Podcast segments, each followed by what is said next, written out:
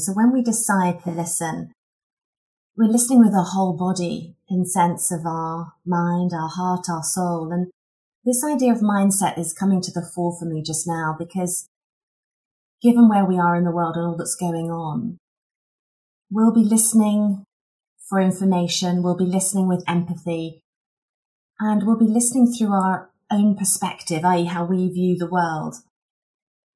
And so we are, I think, easily moved by all that we are witnessing and we're seeing across social media, the impact that's having on people. And so I think the thing I'd love to share about listening, the gift I'd love to share or the tip would be about thinking about your mindset for listening. Listening with a mind that's open, with a mind that is free of judgment, so that we can be open to the stories of each other and hold a space for people to share their stories.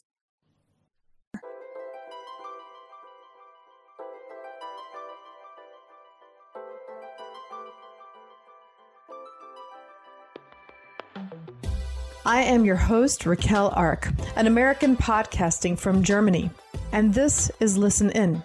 Join this series of conversations with inspiring scientists, leaders, and authors about listening as a surprising superpower that is not always as easy as it seems. Believe me, I know. And I've been learning and will continue to learn. And I hope that this podcast will help you find practical ways to help others listen better while you become better at leading people catalyzing collaboration, transforming conflict, building trust and engagement. And I'll tell you, when really good listening happens, then the entire group, including you, can feel energized and inspired. So sit back and enjoy listening beyond what we typically think of.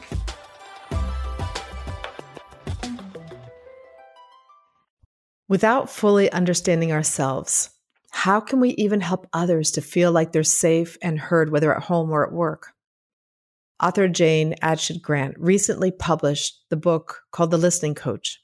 It's a practical pocket guide to help you coach yourself through the elements of listening that are critical in life, in business, and even in your community. Jane has more than 30 years' experience as an HR practitioner and a professionally trained and accredited executive coach within the professional and financial services. In this episode, Jane talks about the five levels of listening to support us on our listening journey. She shares stories about why self listening is a must before actually being able to listen to others well. Enjoy listening in. Welcome back to the Listen In podcast, Jane. We had an interview, I think it was about a year ago. So it's really wonderful to have you back and to dive deeper into listening because a lot has happened since the last time that we spoke. You even have a new book that just came out, and we'll talk about that in just a little bit. When you think about listening and your own journey, when did you start to notice the power of listening? It worked or it didn't work? And maybe you can share a story around that. Well, thank you for inviting me back. It's a real pleasure to be here once more, Raquel. And gosh, what a beautiful question. As I reflect on that, I realize that I discovered the impact of listening way before it became part of what I do each and every day. And I don't mean just hearing, I, I truly mean listening. So I grew up in um, perhaps less conventional setting back then, where my parents separated when I was seven and divorced by the time I was 10. And I grew up in an environment that was absent of listening. And as I reflect on that, I notice that my role as a child was listening to my parents independently, particularly actually when I, when I was a teenager. So my parents, once they divorced, we lived with my mother for a year and then she moved away. And for the rest of and all of my teenage years until I moved away from home, lived with my dad and my brother. And that's what I mean by being a little unconventional. Back then, parents may have divorced, although I was the only child in my school, um, my school, my class at that time, whose parents were going through a divorce. And, but I was certainly the only person who lived with their father. And so I noticed the impact of my parents not listening to one another. And I listened to and observed the hurt of words and what that can do to a relationship. But I hadn't realized its significance until many, many, many years later. And so I think when I was, my listening journey began rather subtly, unknowingly. And what I discovered was that in my listening to my parents, free of judgment, not needing to solve, I was only a kid. And so I didn't even think about that. But what I did notice that as they unburdened themselves, they seemed to be calmer, they seemed to be clearer. And I didn't always understand what they were saying, Raquel, quite frankly. But I realized the impact of my presence and being there was something that was very liberating for them. So, what you described to me is the process of their getting the divorce was very hurtful and where there was a lot of not listening happening. Over time, you notice that your presence and just not trying to fix things, you were just there, I don't know, observing with non-judgment you mentioned just being there that that had an impact on your parents. And did you notice this individually or did you notice this when you were all together? I'm just curious. Yeah individually. I mean i don't remember very many times when they were together. What i remember is you know in car journeys for example uh, my brother might have been asleep and um, my dad would be you know talking about his day or um, whatever situation he was finding himself in, and I'd be listening. And with my mum, so I didn't see her that often, but when I did, uh, it was the same.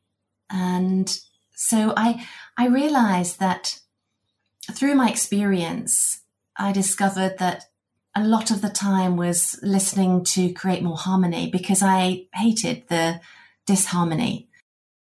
And I think that experience strengthened me as a human being to recognize how we behave, the words we use in relationship can really lift one up or it can pull us apart. And I didn't realize any of this, Raquel, at the time. This is the work that I, you know, have been reflecting on. You said a lot's happened in the past year, the past few years since we last spoke for sure.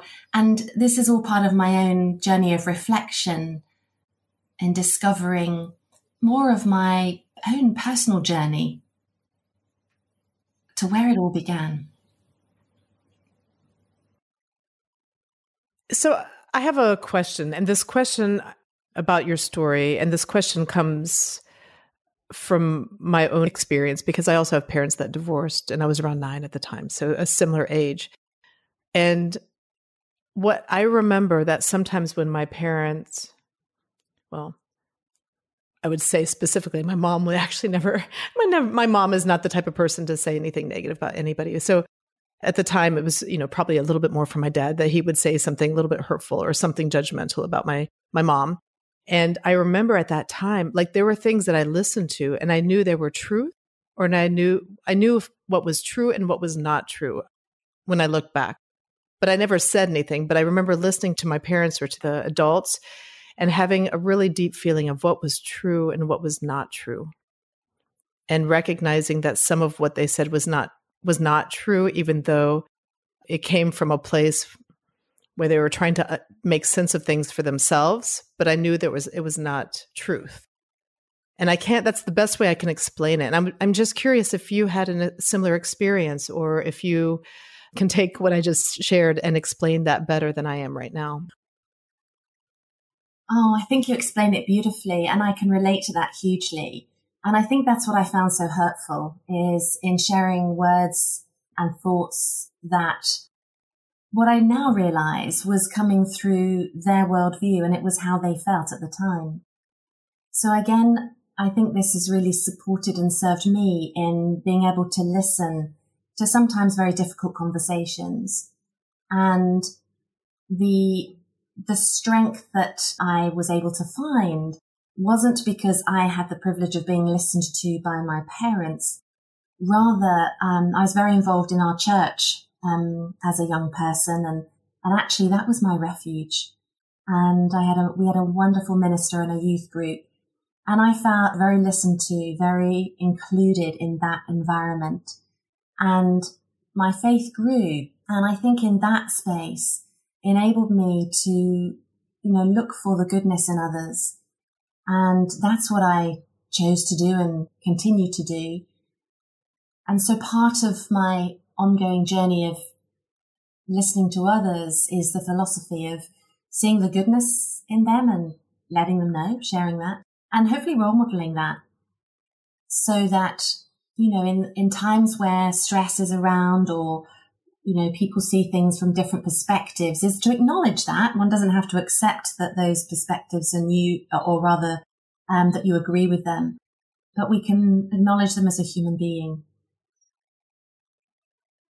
So, what part of also what you're describing is, I mean, giving, really paying attention to the person you're listening to and appreciating who they are and what, who they are as, as humans and letting them know. You know, often we are so busy, we forget to let people know, to notice and let people know. And you're very good at this. And I'll tell you, you've done this often with me, and it always feels good. So thank you. But you also describe in this process of your story and then relating it to seeing the goodness in others that you have really taken time to listen to yourself. I think it's what you call self listening. And I was wondering if you could tell me what you're learning or discovering about self listening and maybe share a story around that. Yes, for sure. Well, thank you. Well, this idea of self listening was introduced by me by um, actually a mutual friend, Oscar Trimboli from Australia. We were on a, a conversation um, a wee while ago, and, and he shared a little bit more about this, and I really related to this idea. And and I think it's also very similar to the work that I do in teaching generative listening, and that enables people to think independently, well for themselves. And self listening is a little like that. I describe self listening as a way of being whereby we pause, we reflect, and we think about getting really present with ourselves. What am I noticing in my own body right now? What am I saying to myself? The thoughts I'm having, are they holding me back? Are they limiting me? Or are they li- liberating me? And so we connect deeply with ourselves. And the other part of self listening is around understanding more about who we are. So what is it we stand for?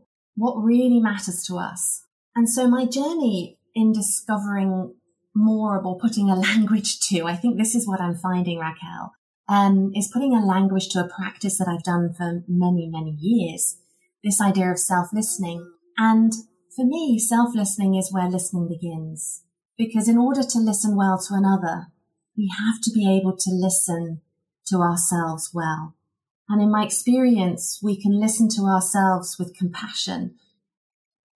And equally, we can listen to ourselves critically or even in combat with ourselves. And so for me, the practice of self listening is an art and it's one worth mastering because when we do take the time, we get to learn more about ourselves and strengthen the resolve, the resilience within so that we can be so present for another in listening to their story, their journey, where they're stuck and helping them to connect more deeply with themselves because we've been through that ourselves.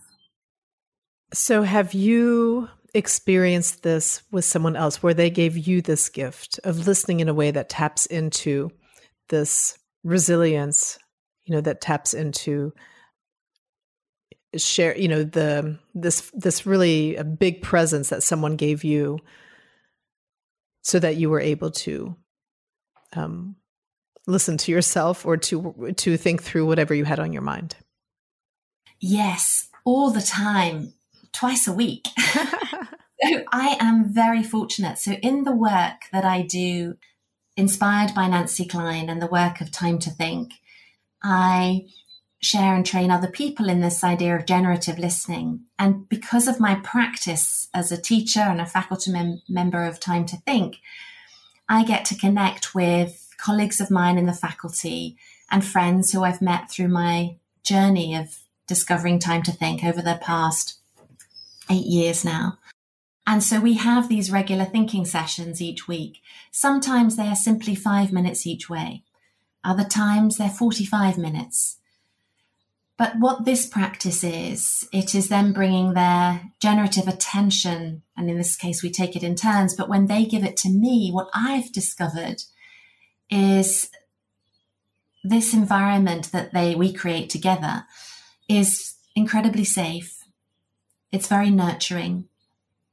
And their attention is generative because I know they're not going to interrupt me. And I know that they're listening free of judgment. And because of that, Raquel, I'm able to listen deeply to my thoughts, to my feelings, and express them. And what I notice is that I begin to figure stuff out. I begin to make connections with things I haven't done before. And so, this idea of being listened to at this level helps me hugely in the presence of another. And equally, because I've discovered it with another, I also have regular listening to myself independently by myself. So, a practice that I enjoy massively is walking. Um, only this morning, I've been out for a lovely walk. We're blessed with some beautiful weather right now, and spend the time quietly reflecting, thinking about this conversation, connecting with how, what I'm grateful for this morning as I looked around and across the fields and so, this art of listening to self is amplified when I'm in the presence of somebody else's generative attention.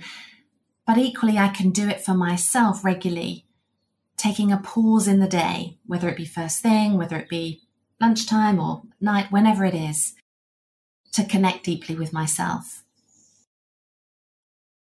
And um, I'm going to just make the assumption that you're enjoying yourself more all the time.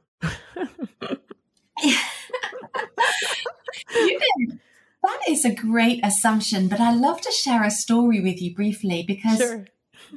I am, I just honestly, I feel incredibly blessed. And part of it actually is taking a little bit more time out for me. Last year was a bit of a, a sprint in terms of, you know, work life, home life, navigating different things that were going on. And so this year I've deliberately taken more space um, through my work and community work.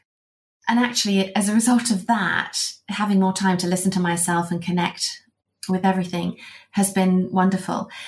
But this practice of deep listening to self, I include in all of my trainings. And so I'll give people the opportunity to take just five minutes and whether we're in person or even online. And I set it up to share that this is a time now to simply pause you know, given what we've been talking about, we've been learning together, or we've been having, you know, dialogue on. Now is just to connect deeply with yourself, to, you know, think about how are you feeling right now? What are you noticing? What are you saying to yourself? And if people want to close their eyes, they can. I invite them to have their feet firmly on the floor to have a sense of groundedness. And I'll set a timer and we'll be together, but we'll be quiet in silence, listening to ourselves. And most often people say, that was remarkable. And sometimes, I, I mean, I had one gentleman that said, during that listening to myself, I asked myself the question, what do I want to do with the rest of my life? no need feet. And he came back into the ground and said, I realized that I no longer want to be the sole driver of my business. I discovered in that five minutes that I'm going to reach out and um, move into a kind of partnership with others in my space. And I'm going to work less, but have as much impact as I've always done, but in a different way. And you could physically see the shift in this person's face and a lightness as he came in back into, into the round with the rest of us. So that was an incredibly valuable five minutes of listening to self, one that would transform the next few months, years of the way he was running his business. Conversely, I had a lady in a group recently and she didn't enjoy it. She said, I found that really, really hard. And the reason why I think sometimes people find it hard is because they're just not used to it. We are living in an environment which is peppered with interruptions, with distractions, with people asking you stuff, with people telling you what to do. And it's very rare. It's still quite radical. Whereas some people may draw an analogy or a similarity between this five minutes listening to self with a, a kind of meditation, which I can appreciate. It can be. It could very well be similar to that or a kind of mindfulness. But I was struck by the challenging experience this was for one of the delegates, and I appreciate her for being so open because it is radical and it can be difficult. And so it takes time. It takes time to quieten our mind, quieten our mind free from the things that we think we need to get going on and be doing, but simply to be, to be present with ourselves in that moment and connect down deep with who we are and who we're being. Yeah, that's beautiful. You know, that reminds me of someone in in one of the the training programs I was doing. Someone said that they re- they realized that the reason why they don't stop talking is because they're afraid to listen to themselves. Wow. Yeah. And but that awareness was huge. And I thought, oh, that's really interesting. And what a what a great great awareness to have. Yeah. And to speak that out loud, that's, you know, the start of starting to be comfortable with this, right? With the silence Absolutely. and the gift it is. Yeah. Absolutely. Absolutely. Yeah. Beautiful. So, would you share with me in your in this journey you started you know you shared your journey of when you started as a child with listening and so perhaps you can share with me a little bit about your your what you've really discovered you know you've talked about finding language. You've talked about becoming aware of what you were doing back many many years ago and how that has influenced maybe your approach or what's important to you now. And you've also talked about this journey of self listening and what that has done for yourself as well as how this how this practice is influencing people that you work with. What are some other discoveries or new discoveries that you have made in the past five years in your listening journey Mm, well, thank you. I'd love to build on this idea of the new language, and um, I share their beginning with self listening. And one of the things that I've discovered and seen different levels of listening, and in my book, The Listening Coach, I describe five levels of listening. And again, I think this is putting language to, to things that we already know, but helps perhaps the listeners um, in our conversation just now relate to this so one of the key things I've discovered is that these five levels of listening, which is listening to self, which we just talked about. Another level is pretend listening. Now, some of you will be familiar with this and will certainly know when we do it and then certainly know when others doing, doing it, whereby we're simply pretending to listen. We might give off the kind of idea, the occasional nod or looking at an individual, but in reality, our mind is elsewhere. We're not really listening. We're simply pretending.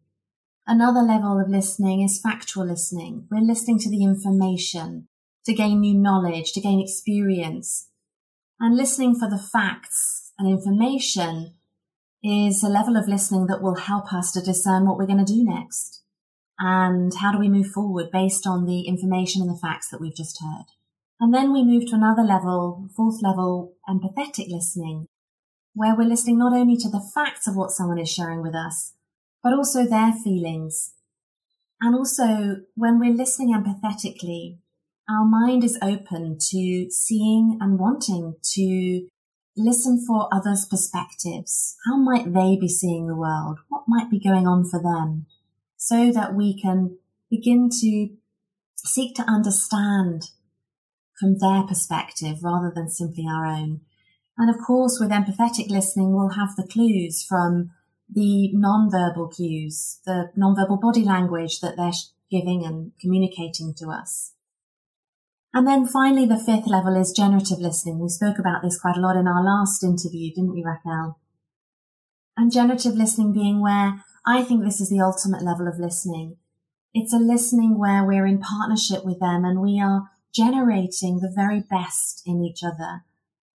In terms of helping somebody move on from empathetic listening, we're helping them become unstuck, to find a new way forward, to feel differently, about how they were feeling before if they wanted to feel something differently. And so generative listening is this idea of giving our attention a palpable respect for who they are, what they say and where they go on to say, what they go on to say next. And generative listening embodies a number of skills that requires us as the listener to be at ease ourselves, to be encouraging, to help them to think beyond what they thought, where they thought they might have thought before. And it's to ask questions, questions that will ignite their mind to, to enable their mind to play rather than simply obey. And so in my experience, my, the learning I have is that of these five levels, that in reality, we will be listening in any of these levels throughout our day. There'll be moments when we are simply pretend listening. You know, we might be at the checkout in a supermarket and have asked an individual how they are, and then suddenly we get distracted and we're not really listening to their story or how their day has been, despite the fact we've asked them. And there'll be times where we'll meet people and we'll engage in empathetic listening to let them know that we're right there with them and that what they're saying really matters. And there'll be other times when somebody will come to us with a problem, an issue, a challenge, and we'll be able to listen generatively to help them figure it out for themselves. And the key thing is to notice, to notice which level of listening am I in? What level of listening will really serve the person that I'm with just now to the very best? I love these five levels of listening, and I think they're they make things so clear and when we become aware of these different levels, then it helps us to become not only aware of what we might be doing by chance, but it can also help us to be more intentional to how we want to approach a situation or to approach a person or shift in that conversation depending on what the needs are or what's happening. I have a few questions about these different levels as you describe them. So we talked about the self listening. With the pretend listening, you know, I've thought a lot about this from a perspective of what how we teach children or how children are taught listening in school. Not that people are children are taught that much about listening in school, but but often this, you know, sit up straight, focus, you know, this type of thing, what the teachers say. I was thinking, oh, you know what? That's that's actually teaching us how to pretend listening. That's what we teach. That's not real listening. I was just thinking if you were to share how you would teach to listen versus pretend listening, what would you say? Hmm, that's such a lovely question. And it's so true, isn't it? I've never thought about it in that way before. How we teach children, you know, pay attention, sit up straight, listen to, listen to your teacher. Um, so yeah, so I would share with others discerning when we pretend listening. So it's not a level of listening that we aim to be in. But the reason I include it in the five levels is because it is one that we fall into regularly, perhaps because of that very reason you've just described. As a child, we're taught what it looks like. And so I would share listening. So uh, to move away from pretend listening is to say that listening is an active skill. It requires giving attention, not simply paying attention. And so part of when we're listening is we're we're listening to not only what someone is saying, but we also notice the impact what they're saying has on us. We're also listening and giving attention to the environment. Is the is the environment conducive to our listening? I remember I was out for lunch with my mum just recently and we'd gone to a beautiful, you know, pub for lunch and it was very noisy and, you know, mum leaned in and said, you know, I'm really struggling to listen, Jane. She was almost cupping her ears. And it dawned on me that, of course, when I, or when I teach listening, I'm sharing with people that, you know, listening is an active skill. It requires us to give our attention. And giving our attention to the other person and what they're saying and, and what they go on to say and also to to the environment you know is it conducive to listening? And so there'll be times when we'll do all we can to mitigate the disruption and things that prevent us listening well. And also i will recommend to people that when we listen to another as a human being we'll have a response we'll have a reaction to what they're saying. And it is to notice that reaction and then to quieten it once more so that you can continue to give your attention to the speaker. So here's what I would share as the ways of how listening, you know, you, you can demonstrate listening by noticing these things as opposed to pretend listening.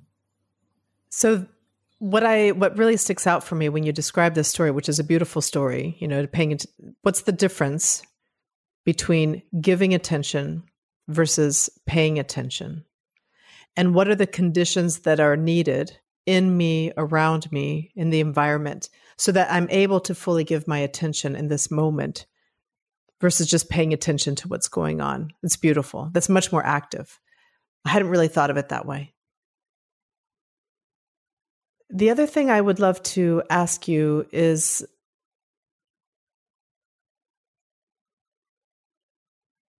When it comes to generative listening, I know we talked a lot about this in the last podcast. And what I loved what you said is, you know, generative listening is when we're listening in partnership with each other and also generating the best in each other. So um, maybe I'll say that again. You say that in generative listening, we're in partnership and generating the best in each other.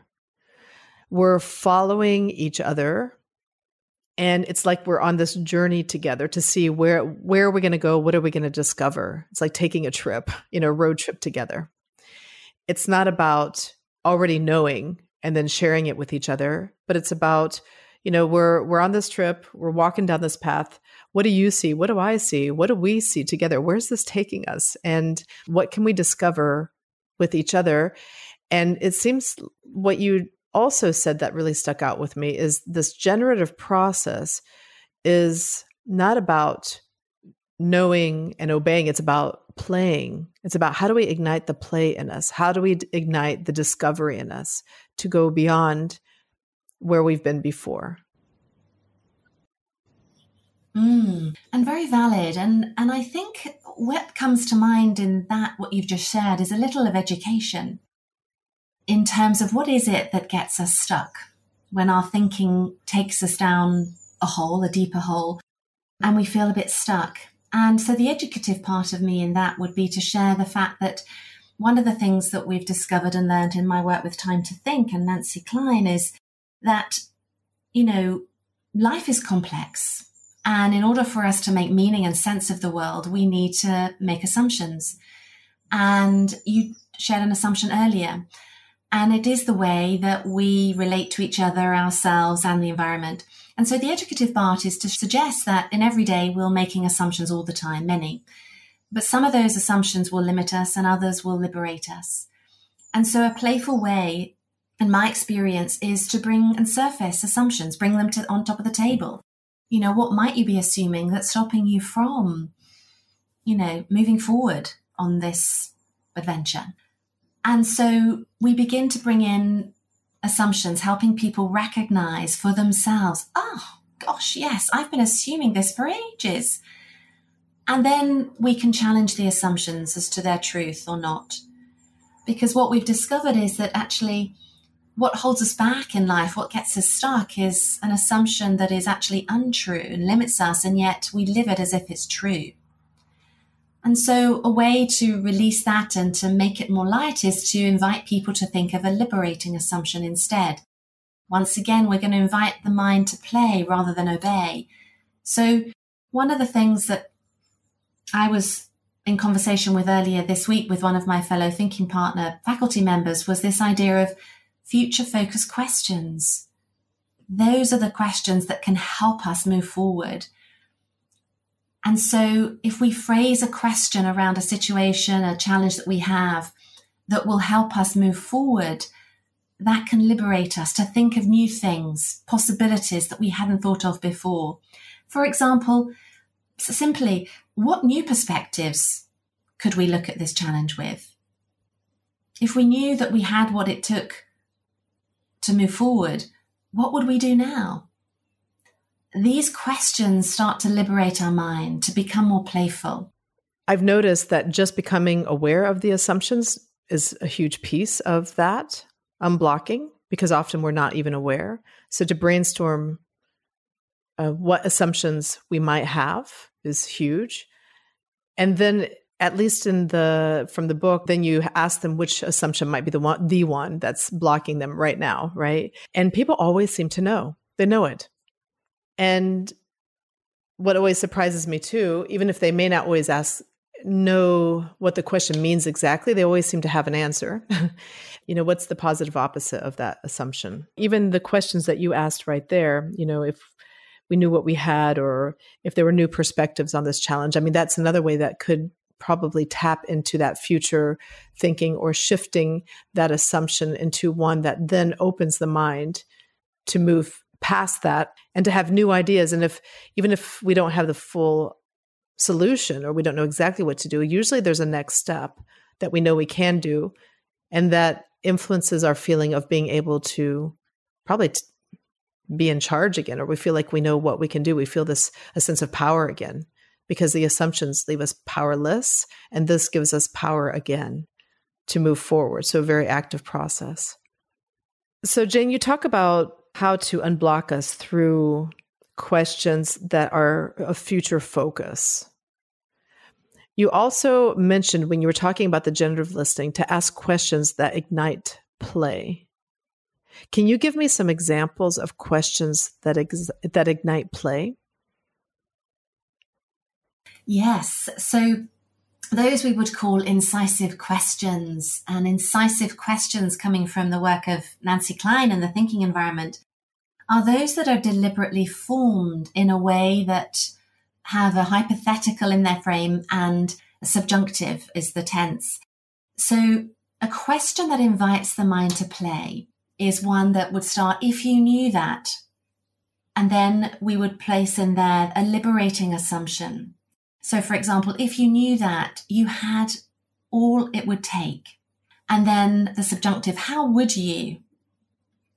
And then you end that question with whatever it is the individual wanted to accomplish. How would you run that marathon? so, a question that would um, ignites play is its its future focus. If you knew that you had everything you need, how would you run that marathon?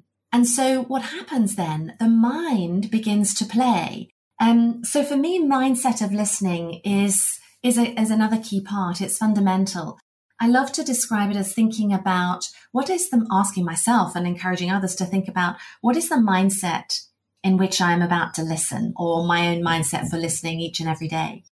And I love the work of Carol Dweck. I'm sure you're familiar with it, Raquel, in her book Mindset and Power of Getting to Our full potential. And, you know, talking about a fixed mindset and a growth mindset. And I think it applies to listening too. For us, first of all, ourselves, if we apply the mindset of growth mindset, I believe we can all deepen and develop our listening skills to a deeper level. I'm still work in progress myself and I'm on that journey and I will be, I think, till the, my dying day. So we can apply a mindset of growth for ourselves.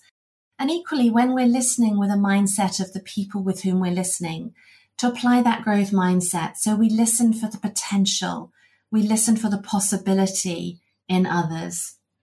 And I think today more than ever, given the world we're in and all the news that we're seeing right now and the, the challenges and the tragedy we're seeing coming out of Ukraine and Russia, and actually more broadly, you know, war is going on in other countries, you know, Syria, Yemen, and Middle East, and you know these people coming out of these countries, and we can find ourselves. We talked earlier that it can be very difficult to listen to some of the stories we're hearing coming across the news, and so the mindset of when we have a mindset of what's possible is to look at the goodness of these people and to see the strength and resilience that they are fostering up amongst themselves And I think the last thing I'd love to say about mindset is coming back to where we began today and listening to self is that in order for us to listen well to another, we need to listen first to ourselves.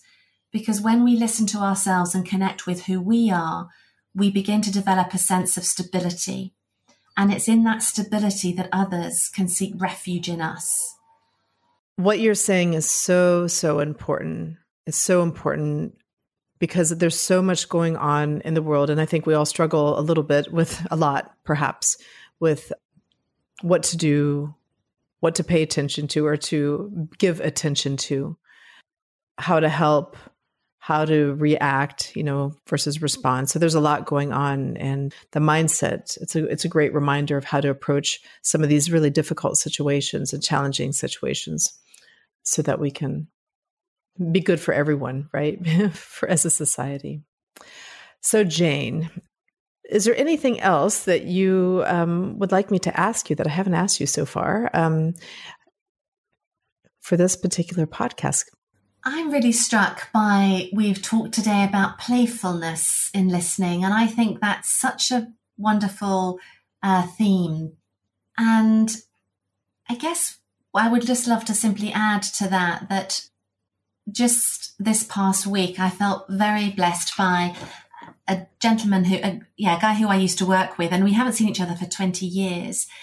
And he's somebody who joined me and we worked on my team. And when I was in uh, an HR role, an investment bank, and he spent a year with us, and we'd been in touch since, you know, since he moved on, and He's now living in America and he joined us as a junior. He was in his early 20s and did a fantastic job. And we stayed in touch from time to time, but he reached out just last week to say, Jane, I'm going to be coming to the UK with my family and I'd love to meet up.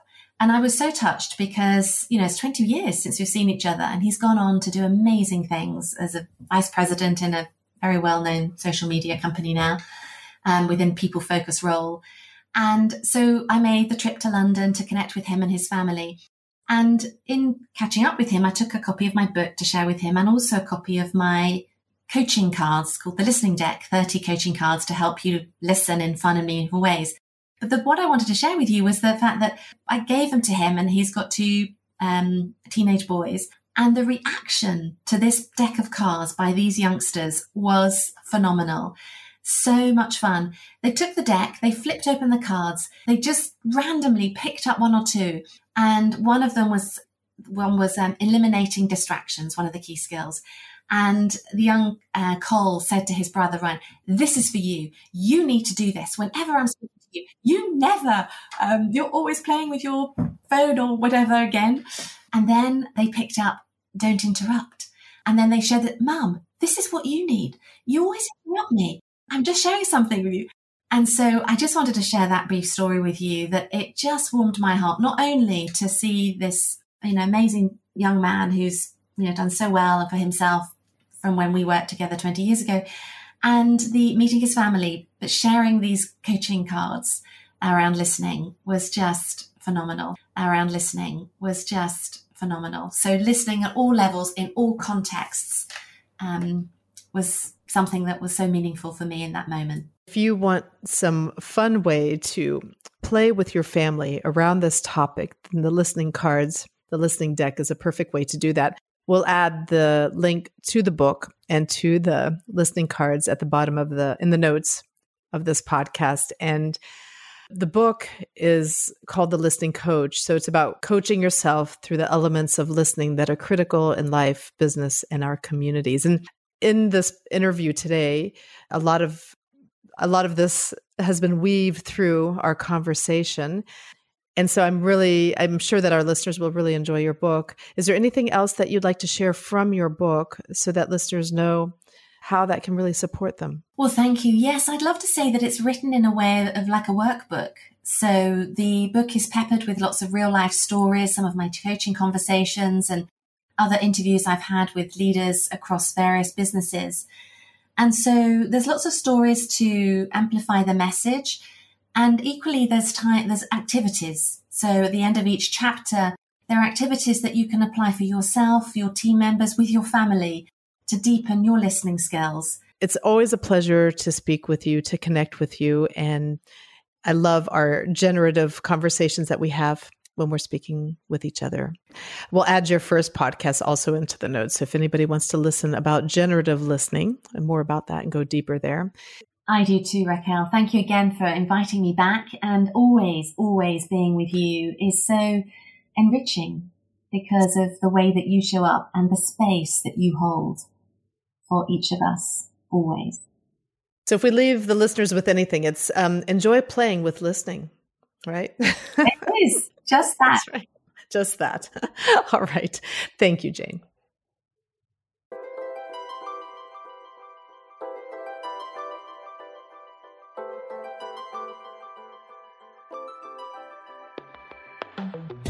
I am your host, Raquel Ark, an American podcasting from Germany, and this is Listen In Join this series of conversations with inspiring scientists, leaders, and authors about listening as a surprising superpower that is not always as easy as it seems.